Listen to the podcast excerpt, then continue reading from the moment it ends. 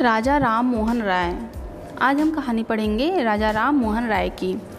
शमशान घाट पर चिता सजाई जा चुकी थी। एक स्त्री जिसके पति का निधन हो गया था, उस चिता पर जीवित जलने के लिए तैयार की जा रही थी।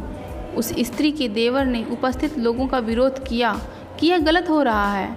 उसने कहा यह कहाँ की समझदारी है कि पति के मरने पर उसकी पत्नी जीवित चिता में जल जाए या आप लोगों के द्वारा जलने के लिए मजबूर कर दिया जाए? यह कुरीति है, अन्याय है और सरासर अत्याचार है। पर उस युवक की किसी ने नहीं सुनी। अंततः वही हुआ जो समाज चाहता था। स्त्री चिता पर कूद पड़ी और जीवित जल के मर गई। इस घटना ने युवक के हृदय को पीड़ा से झकझोर दिया। यहीं से इस युवक ने इस कुरीत को समाप्त करने का बेड़ा उठाया। यह दृढ़ निश्चयी, साहसी और समाज सुधारक युवक राजा राम मोहन राय थे। राजा राम मोहन राय की प्रारंभिक शिक्षा घर पर ही बंगला भाषा में हुई। बाद में एक मौलवी साहब द्वारा उन्हें शिक्षा दी गई। उनकी माँ संस्कृत की विदुषी थी। राम मोहन राय ने पटना में अरबी तथा फारसी की उच्च शिक्षा प्राप्त की। काशी में इन्होंने संस्कृत का भी अध्ययन किया। इन्होंने अंग्रेज़ी भाषा को भी मन लगाकर पढ़ा।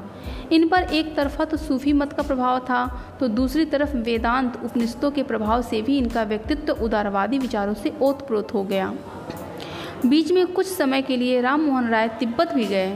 वहाँ उन्होंने बौद्ध धर्म का अध्ययन किया। उन्होंने जैन धर्म और इसके कल्प सूत्र का भी अध्ययन किया। पिता के बुलावे पर ये तिब्बत से वापस आए। थोड़े दिन बाद इनका विवाह कर दिया गया। पारिवारिक जीवन के निर्वाह के लिए इन्होंने ईस्ट इंडिया कंपनी के अधीन क्लर्क के पद पर नौकरी कर ली। अपनी मेहनत और ईमानदारी के बल पर ये दीवान जैसे उच्च पद पर नियुक्त हुए। नौकरी में रहते हुए ही इन्होंने अंग्रेज़ी, लैटिन व ग्रीक आदि भाषाओं को अच्छी तरह से सीख लिया था। राजा राम मोहन राय की आयु अभी 40 वर्ष की थी कि इन्होंने नौकरी छोड़ दी। इन्होंने कलकत्ता में एक कोठी खरीदी और वहीं से समाज सेवा के कार्य करते रहे। राजा राम मोहन राय ने उदारवादी, विचारधारा के लोगों को लेकर के आत्मीय सभा बनाई। इनका प्रमुख उद्देश्य इस बात का प्रचार करना था कि ईश्वर एक है पर उनके इस कथन से कट्टरपंथी लोग नाराज़ हो गए। वे इनके विरुद्ध तर्क विरत, वितर्क करते थे। राजा राम मोहन राय उनकी शंकाओं के समाधान के लिए लेख लिखते और उदारवादी दृष्टिकोण के प्रति उन्हें सहमत करते। राम मोहन राय ने ईश्वर एक है की अवधारणा को स्पष्ट करने के लिए ब्रह्म समाज की स्थापना की।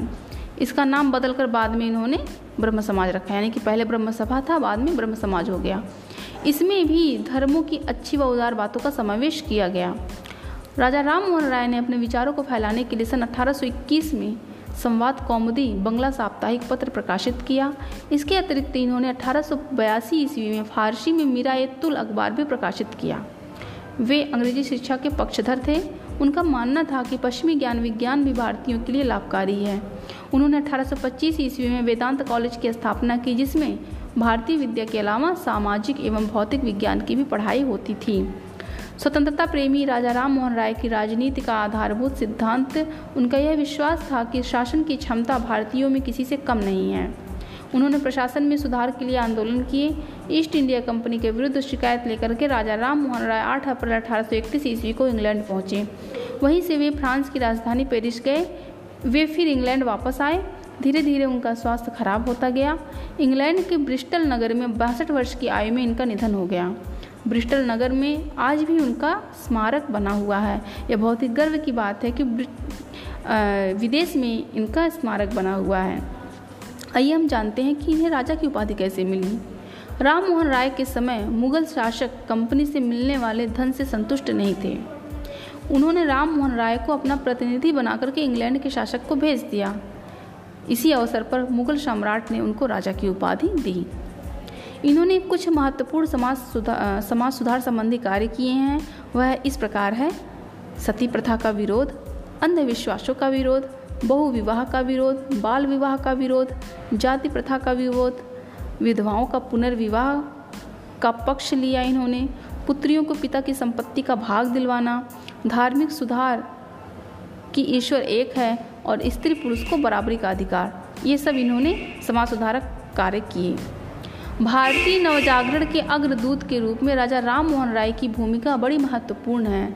इन्होंने भारतीय धर्म और सभ्यता को अंधविश्वासों से मुक्त कराने का प्रयास किया।